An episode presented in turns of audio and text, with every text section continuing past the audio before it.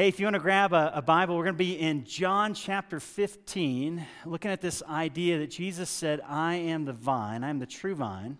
Anyone abides in me, I abide in him. And out of that abiding, we bear much fruit. Now, I was talking to somebody earlier, actually after the second ser- first service, and they had a, a, bit of a question about this, so I'm going to clarify it for you today. So you're going to walk out of here uh, completely understanding this passage. You're going to get it, okay? So get excited for that. But two questions I want to ask. Uh, first of all, here, here's how I want to lead into this. There's two different paths I think we can take. One is as Christians, we can learn to trust God, or we can set our energies on pleasing God. Now, that may sound like the same thing, but just think about it for a minute. You can set your energy in the Christian life on pleasing God meaning being pleasing to God in a way that He's going to love you, accept you, work in your life, or you can focus your energies on trusting God. And those two questions, that question, the way that you respond to that, it's going to lead you in very different directions, and the Christian life you live is going to look very, very different according to how you answer that question. Do you think the Christian life is about pleasing God, gaining God's pleasure, or is it simply about trusting and depending upon Him? Because as we get into John 15 and Jesus says, I am the vine, what he teaches in this passage is counter to everything we understand when it comes to growth. The way we think of growth is I start building myself up, start at level one, go to 101 to 201, 301. I build myself up naturally, mechanically, as I add maturity into my life. The Christian life isn't mechanical growth, it's always organic growth. It's not something that I can produce on my own strength. It's something that God has to do through me as I avail myself to His strength. It's not something I can do on my own strength. It's something He has to do through me as I make myself available to the strength that He's already given me. God then wants to do something through me. You know, Christianity is completely different than any other world religion. The world religions say you start with obedience you start with the laws, you start with the commandments, you start with this climbing the ladder. Christianity says, no, there's no ladder, there's no climbing. Now, there are commandments, but the commandments reflect the kind of person that loves God, not the kind of person that's trying to earn God's love. The commandments are not there to teach you what kind of person God loves, but this is the kind of person the love of God has already fallen on. And Jesus' teaching unpacks the heart or the life that already knows and has experienced the love of God, and this is how it's flowing into their life as they go out walking with God and in His presence. So, as we jump into John 15, we're going to pick up this idea of how does change happen? And then, how does that work through our lives? And then, what role do we have to play as we tap into Him who is called the vine? You guys ready for this? It's going to be good. It's going to be good. Do you believe that? I hope so. John 15, we're going to pick it up in verse 1. Uh, John chapter 15, verse 1. I am the true vine, and my Father is the vine dresser. Every branch in me that does not bear fruit, he takes away, and every branch that does bear fruit, he prunes, that it may bear more fruit. Verse 3 Already you are clean because of the word that I have spoken to you. Abide in me, and I in you. And as the branch cannot bear fruit by itself unless it abides in the vine, neither can you unless you abide in me. I am the vine, and you are the branches. Whoever abides in me, and I in him, he it is that bears much fruit. For apart from me, you can do nothing. If anyone does not abide in me, he is thrown away like a branch and withers and the branches are gathered and thrown into the fire and burned. If you do not abide in me and my words abide in you, ask whatever you wish and it will be done for you. By this my Father is glorified, that you bear much fruit, and so prove to be my disciples. As the Father has loved me, so I have loved you. Abide in my love.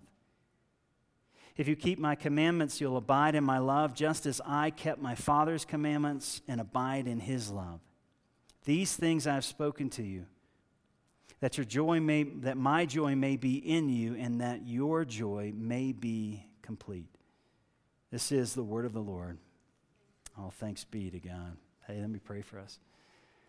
Father, I thank you that, I just thank you for that phrase. You're reminding us that what is at stake, Father, is that you are pursuing our fullness of joy. You want not only for your joy to be in us, which is, that's a mystery in itself, but Father, you're asking that through this passage, you're teaching us so that our joy might be complete. Forgive us, Father. I think we're chasing after joy as an object instead as a result of pursuing you. Would you teach us, Lord, as we go into your word? Holy Spirit, would you convict us where only you know we need to be convicted?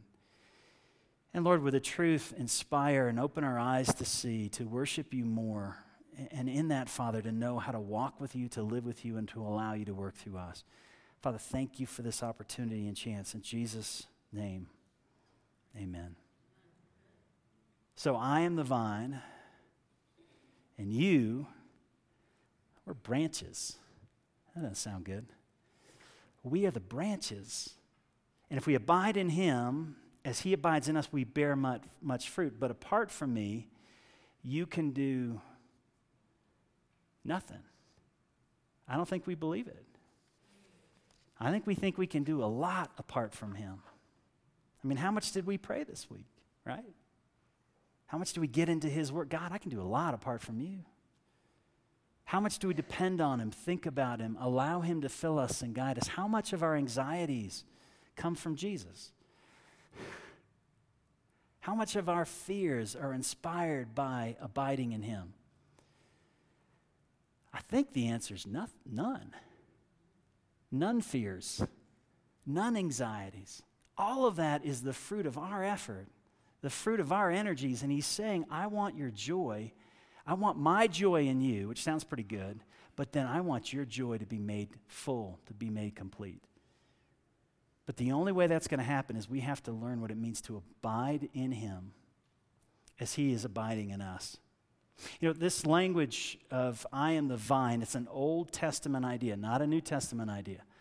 Now, in the Middle East, in the Mediterranean, there's a lot of vines, a lot of wine, a lot of grapes. So it's an image that made a lot of sense to them, but it was also an image that was brought from the Old Testament into the New Testament, and it teaches us something about who Jesus is.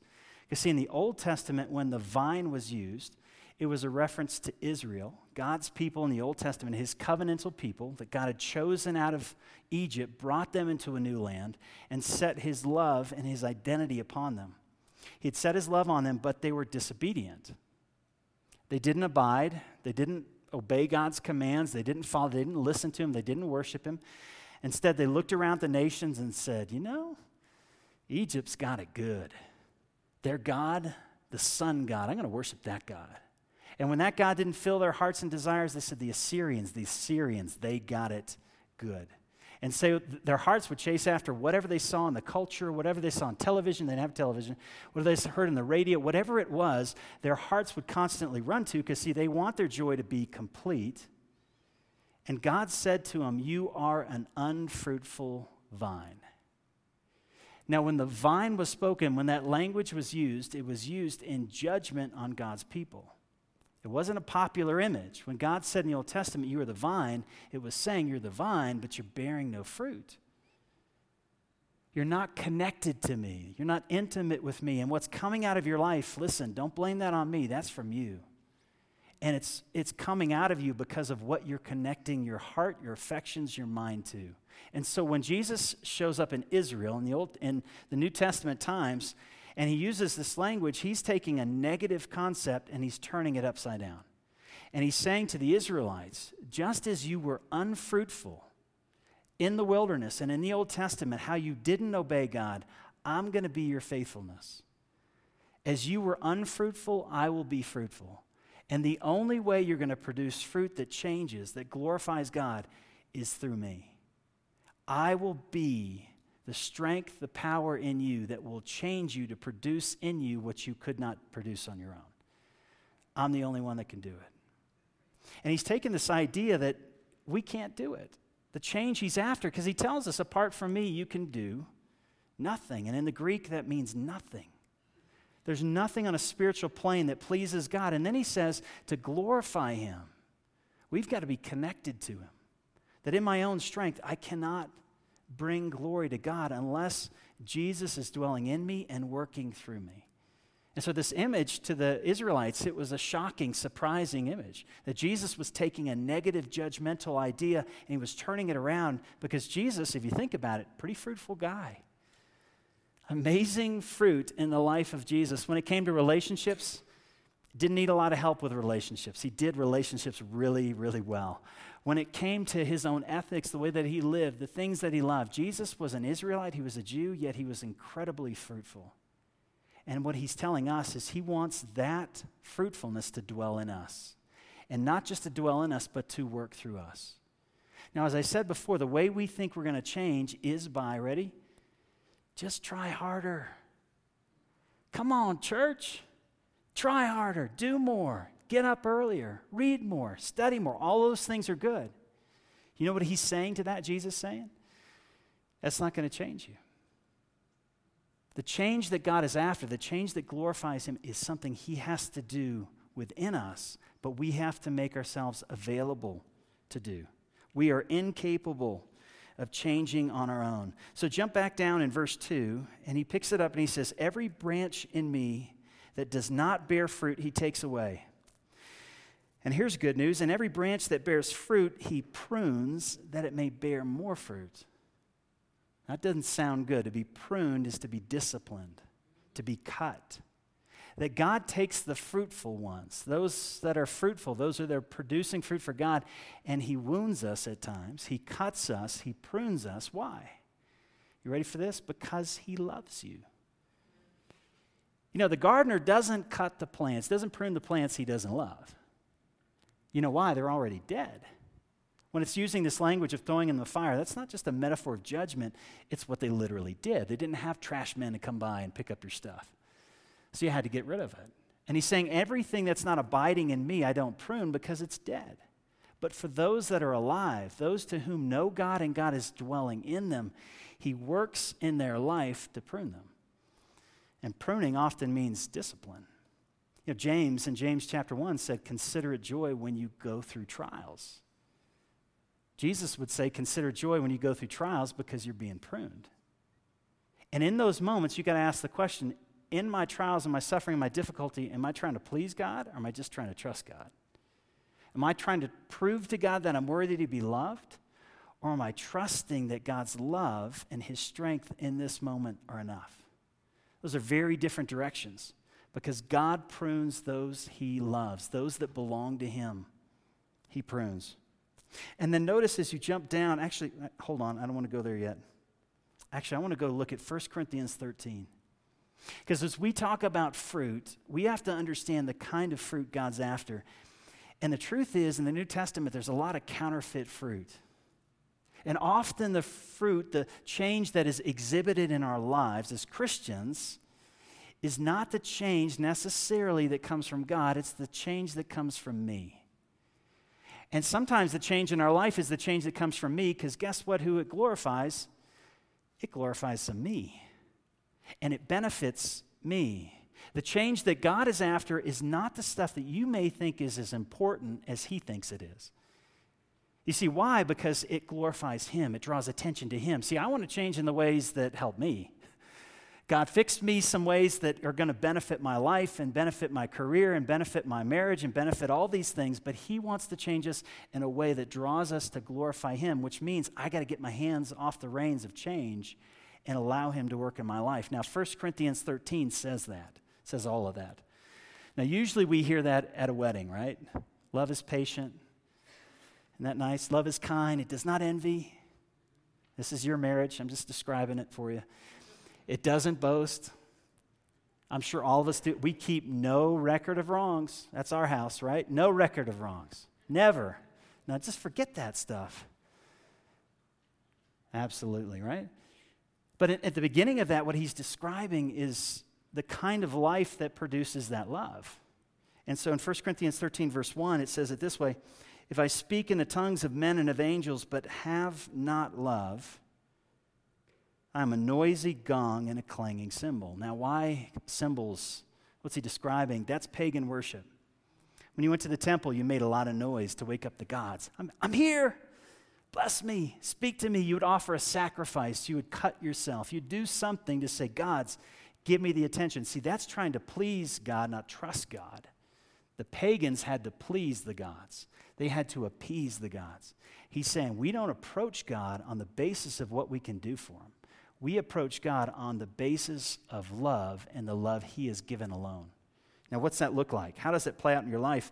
Well, notice, and if I have prophetic powers and understand all mysteries and all knowledge, and if I have a faith so as to remove mountains, but have not love, notice the language I am nothing. What is he saying? When I'm producing, when I'm um, doing things for God, am I doing it out of a motivation of love for God, or am I doing it to become someone? See, often in the world we do things to become someone. Well, we also do our religion that way. We do our obedience to become someone. Not motivated by God's love, but motivated by what I can get based on how other people see me. And notice the stuff this guy's doing. This is, I'd want this pastor. All, fathom all mysteries and all knowledge. He's got the leadership gift that can move or remove mountains. That's a leadership gift. This is someone that's accomplishing amazing things for God. And yet he says to that person, Because you're not motivated by love for me, in my presence, apart from me, you can do nothing. But Jesus, didn't we cast out demons? Hey, Jesus, didn't we feed the poor? But I never knew you. Was the motivation a relationship? Was it my love that motivated you? No, what, what he's saying is it's possible to do those things to become someone. Or look at the second half of that. He says in verse 3 If I give away all I have, so this is incredible generosity, martyrdom, if I deliver my body to be burned, but I have not love, notice the language, I gain nothing.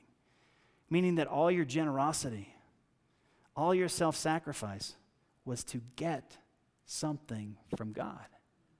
What's the gospel? The gospel is because of Jesus, I already am a child of God and I already have everything I need for life and godliness. God has given me everything in Jesus Christ. Now, take that language and go back to the metaphor of I am the vine. What's he saying? You already are someone in Christ. You already have everything in Christ.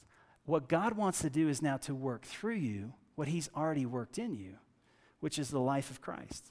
To abide, to rest, to trust, to trust that his work is sufficient and it's complete.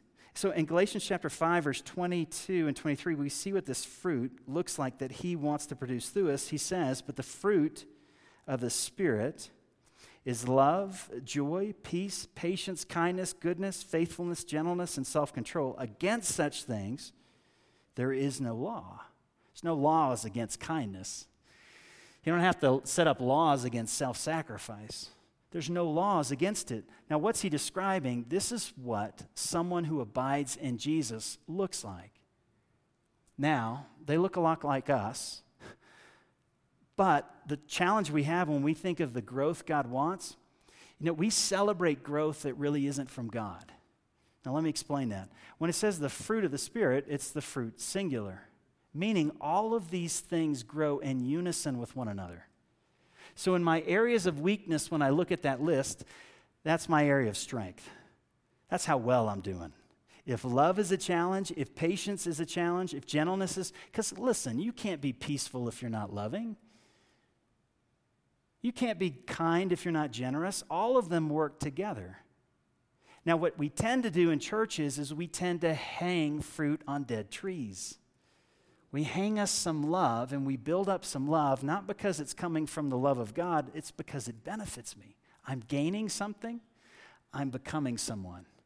I'm gaining something from others, or others are seeing me in a certain light, and that's giving me a reputation, and that's feeding myself, which is the same reason why we do the wrong things. Think about how messed up religion is. Religion often gives you a motivation that comes out of the same reason that we sinned. Why do we sin? Because we love us. Why do we obey? Because we love us. Jesus saying, Don't blame that on me. That's from you. The change that God is after is a fundamental change of motivation. why am I doing what I do? When it's for the glory of God and when it's set on God, it comes out in our life that love, joy, peace, patient kindness, it grows together, it grows in unison. Because here's the reality in this room, there is, some of you are really patient, but it's the patience of DNA, not the patience of Jesus. Your mother was patient, your grandmother was patient, her great grandmother was patient, and that patience has passed on to you. And it can look like a fruit of the Spirit, but it's really just, to be honest, it's a fruit of the flesh. It's a good thing to have in society, patient people, but that's not coming from Jesus. Because all of us could take two or three of these areas, and because of our upbringing, our experiences, we look very fruitful. But what God is after is the growth of that fruit working in tandem with one another flowing out of us. That's the life that he's after. Now, how does that, how does that work? How does that happen? Well, if we jump back into the passage and we look down, actually in verse 3, I want to show you a shift that's happening. Because often when we fail, I think we take that failure, and certainly in the Christian life, I think there's this mentality that if I work on my sin well enough, I'll have an intimate relationship with God. Hear me on this. I'll work on my sin enough to have an intimate relationship with God. And that's the spirit of Christianity often the church is walking in. If I could just clean up my sin, then I'll, I'll really begin to know God. That's not how Christianity works. Christianity works on the opposite. The reason I work on my sin is because I know and I've experienced the love of God. And it results in a in completely different life. So, watch this. In verse 3, what's about to happen is we're 24 to 48 hours. I think 24 from the arrest of Jesus, 48 from the death of Jesus. They're about to betray him, they're about to disown him, they're going to walk away from him. They're going to want nothing to do with Jesus, yet look at how they're described in verse 3. These are the disciples. He says in verse 3, and he looked at them, he, he saw them, they were standing there, and already he says, You are clean because of the word I've spoken to you.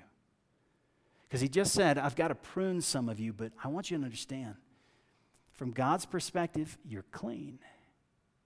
Now, why? Because you trust me. Remember how I asked, are we trying to please him or trust him? What cleanses us? Trusting him. Trusting that who he says I am, I am. The problem is I don't believe him. That's why I'm trying so hard. That's why I'm tired. That's why I'm anxious. I'm not learning to listen to his voice to be still in His presence, to allow the Word of God through the Spirit of God to minister to me. I'm trying to produce fruit that only God can produce out of my strength. You're going to be tired. And let me tell you, as a pastor, I walk that line all the time. So often, God just has to say to me, Jason, will you stop trying to be the Savior? I came to earth so you can get off the throne and just allow me to work through you, which means rest. This idea of abiding is the idea that we need to rest in who we are in Christ and what God has done. And not just to simply put energy into how we can produce what only God can do through us. And he says, he says here, you're clean. And you're not clean because of what you've done, you're clean because of the words that you believed. You trusted me, and I have come in and I've done something new in your life. And so pick it up in verse 4 Abide in me. Here's the result because you're clean, abide in me and I in you.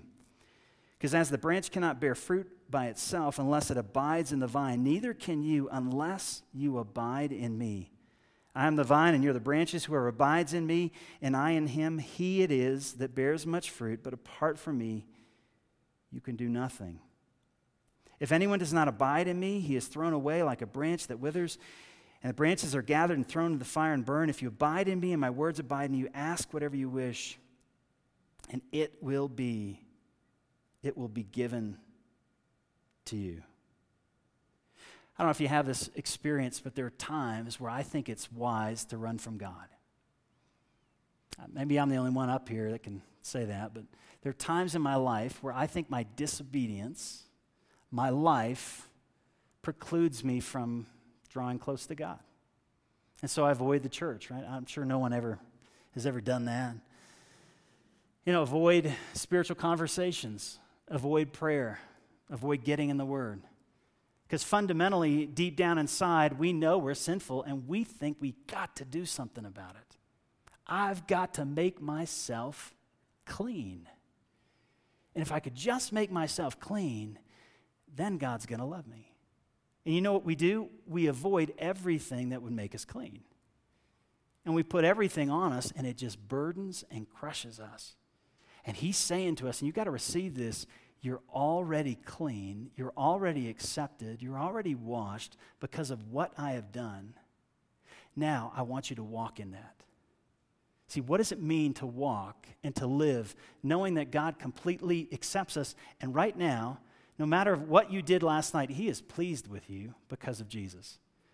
His pleasure in your life has nothing to do with your obedience, it has everything to do with Jesus' obedience. Now, your ability to experience His pleasure is very much based on your obedience.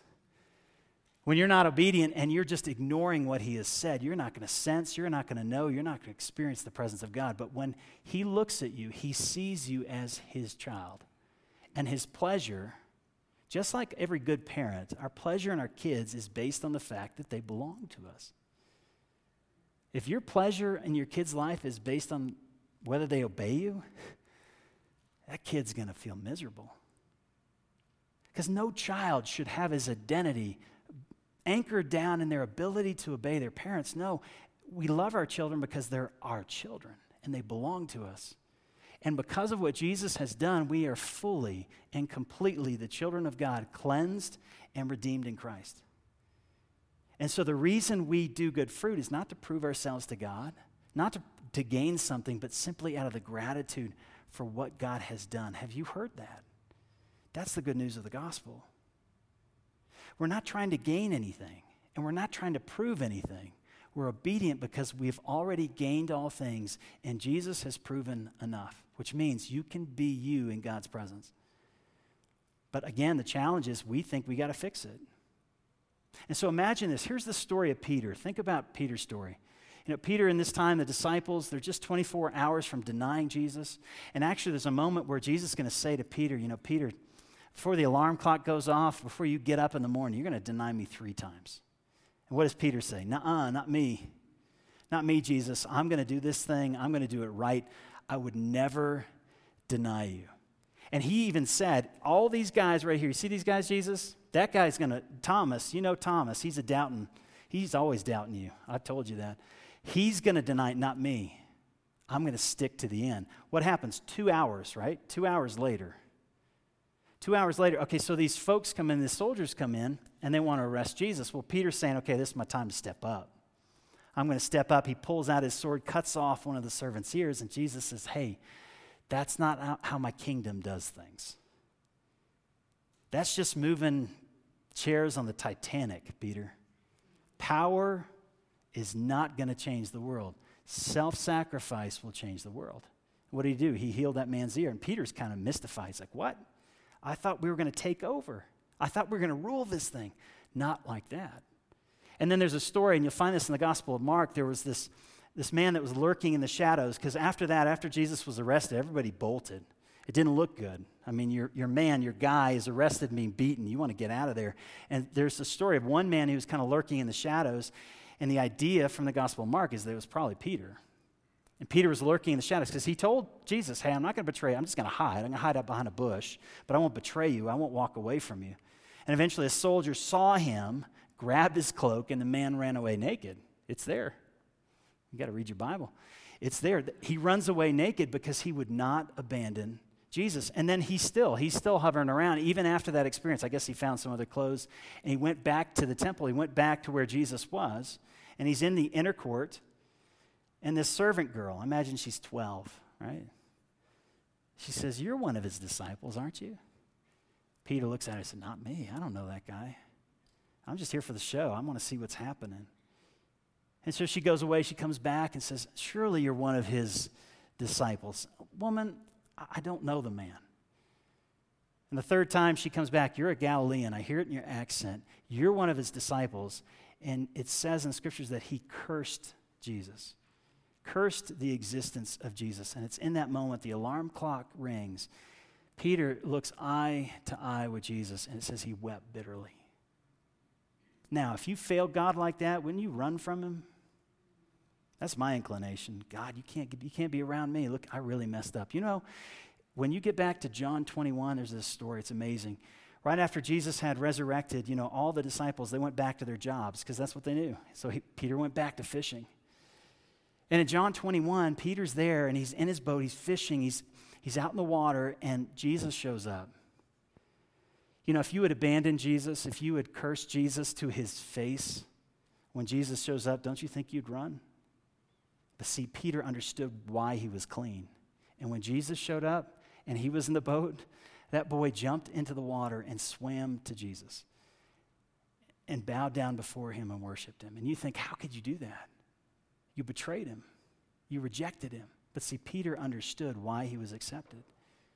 Jesus had made him clean. And the only thing that was going to change Peter's life was having more of Jesus in his life. Because as we jump down, and we got to kind of wrap it up, as you jump down in the passage, what he goes on to describe is the power of love that the degree to which God loves you is the degree to which the Father loves Jesus. Are you hanging your day on that when you get up on Monday morning? You going to Fox News? That's not going to help you. You going to CNN? You going to Washington Times? Listen, we need to know some of that information, but it's not going to help you.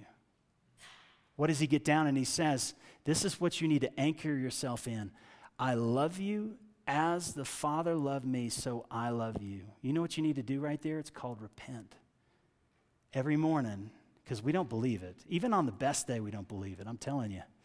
We got to say, Father, I'm struggling to believe that. Help my unbelief. You know what God's going to do? He's going to be glorified in that prayer. He's going to be glorified, and He's going to desire to pour His love out in your life because that's the degree to which God loves us, to the same degree that He loves Jesus. Now, why does He love us? Now, as you jump down, it, it says, If you obey my commands, you will abide in my love. Now, the wrong idea of that is that God only loves me if I obey. That's not what He's saying. He's saying the reason you obey, ready for this? The degree to which you obey is solely based into, in the degree to which you've experienced the love of God. Because nobody would obey the commands that Jesus called us to obey unless they'd experienced the love of God. Why would you give away your income? Why would you serve those who want nothing to do with you? Why would you love your enemies and pray for those who persecute you? Why would you seek the best interest of others instead of seeking your own best interest? The only answer is if you've experienced God doing that for you. The only explanation for the fruit of the Spirit is the gospel. It's the life of Jesus Christ. That in Jesus, he laid down his life while we were yet sinners, which means the church should be a counterculture. That we don't love people because we gain anything or we become something. And that's the way of the world. And we have been, we have walked that path and probably been used in those ways so many times that we need to say, God, I forgive me. I'm not going to use what you have done to gain something for myself because Jesus, who had it all, who was in very nature God, he didn't consider equality with God as something to be grasped, but he gave it up. He became a man, and not just any man, a man who was a servant, and not just a servant in a king's house, but rather one who was willing to die on a cross so that you and I might know the depths of the love of God. First thing we need to do is to believe, and out of that belief will come a life that glorifies God. But hey, to walk in that, you know what we need to do is just admit, God, I'm not walking in it. And, and in part, this week, here's what I want to challenge you. You need to learn in your own life what stirs your affections for God. I'll tell you, it, it needs to include the Word, and it needs to include prayer, and it needs to include community. Outside of that, you can do it however you want. You know, the thing that's worked for me in my life, the place that God became intimate to me, is I started memorizing entire books of the Bible. And it's crazy, doesn't make any sense, but that's what I started doing. And I didn't do that because I'm a, easy at memorizing. I'm dyslexic, and reading is such a challenge. But David said, If I hid your word in my heart, I wouldn't sin against you. And Jesus, when I saw Jesus going to the cross, when he was going through difficult times, the word of God came out of him. And when you hide the word of God in your, in your heart, and I'm not talking about a verse, I'm talking about an argument. That's what the Bible is. And you're allowing that to saturate your heart and your soul, God becomes alive. And there's this moment in my prayer time where I turn, I'm like, You're here. He's like, Yeah, I've been here the whole time. I'm just waiting for you to realize it. I'm waiting for the distractions of your life to simmer down to the point that you're willing just simply to abide with me. We have got to be a people that learn how that works. And here's one thing for us today, I think, just quickly solitude and silence. Steve and I were talking this week. He kind of created some silence for us, and I said, it's probably going to make some people uncomfortable. We want to fill the gap with noise. God wants us to be still. How much are we cultivating those disciplines that allow us just simply to savor and to taste that God is good? And we need to do that individually, but also, you know what you need to learn to do is you need to learn to do that with others, because that's when you really start to realize you're accepted when you can confess to another human being and they, they say, hey, listen, God forgives you, God loves you, and I'm going to help you. It's in the body of Christ that the true manifestation of the presence of Christ is possible. Are you with me on that? Hey, as we enter this week, it's called the Holy Week. As we come to Good Friday, here's a challenge I want to throw at you. One, come to the Seder. It's going to be a fantastic gathering. But, but when the sun goes down on, on Friday night, if you have never fasted, you've never given something up, I want to encourage you when that sun goes down Friday night, just to give something up. Now, if you can't go without food, it doesn't have to be food. But would you turn something off from Friday night until the sun rises on Sunday morning? And in that time, the goal of that is simply to say, Father, show me the hope, show me the truth and the love that I have in Jesus Christ. And if you need some place to anchor yourself, John 14, 15, 16, 17 it's the best place to anchor your heart this week in preparation for what God has done in Christ Jesus. You with me? What can you turn off? Because there's something right now in your life that is keeping you from abiding, abiding with God in such a way that your joy is complete. And I don't want, I don't want you to stay away from that. That's something God has died for, and we want to rest in. You with me? Hey, let me close. Let me close. Let me pray for us.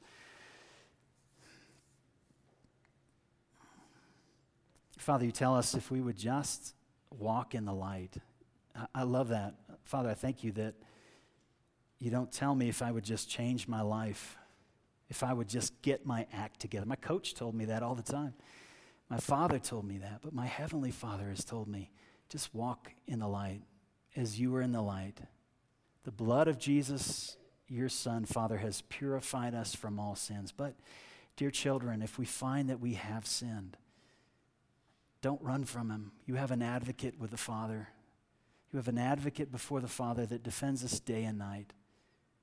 Lord, so we boldly now come before a throne of grace, approaching you solely through Christ and Christ alone, knowing it, you're our Father, that you have died, Lord Jesus, for us, so that we might be declared clean.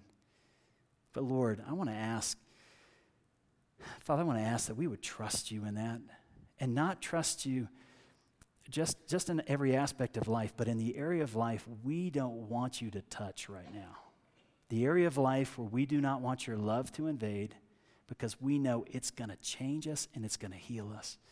Father, would you allow the light of your presence to the glory of Jesus Christ to convict us in the areas that we need to be convicted? And Father, would we this week say, Father, I thank you that I'm accepted because of Christ and Christ alone.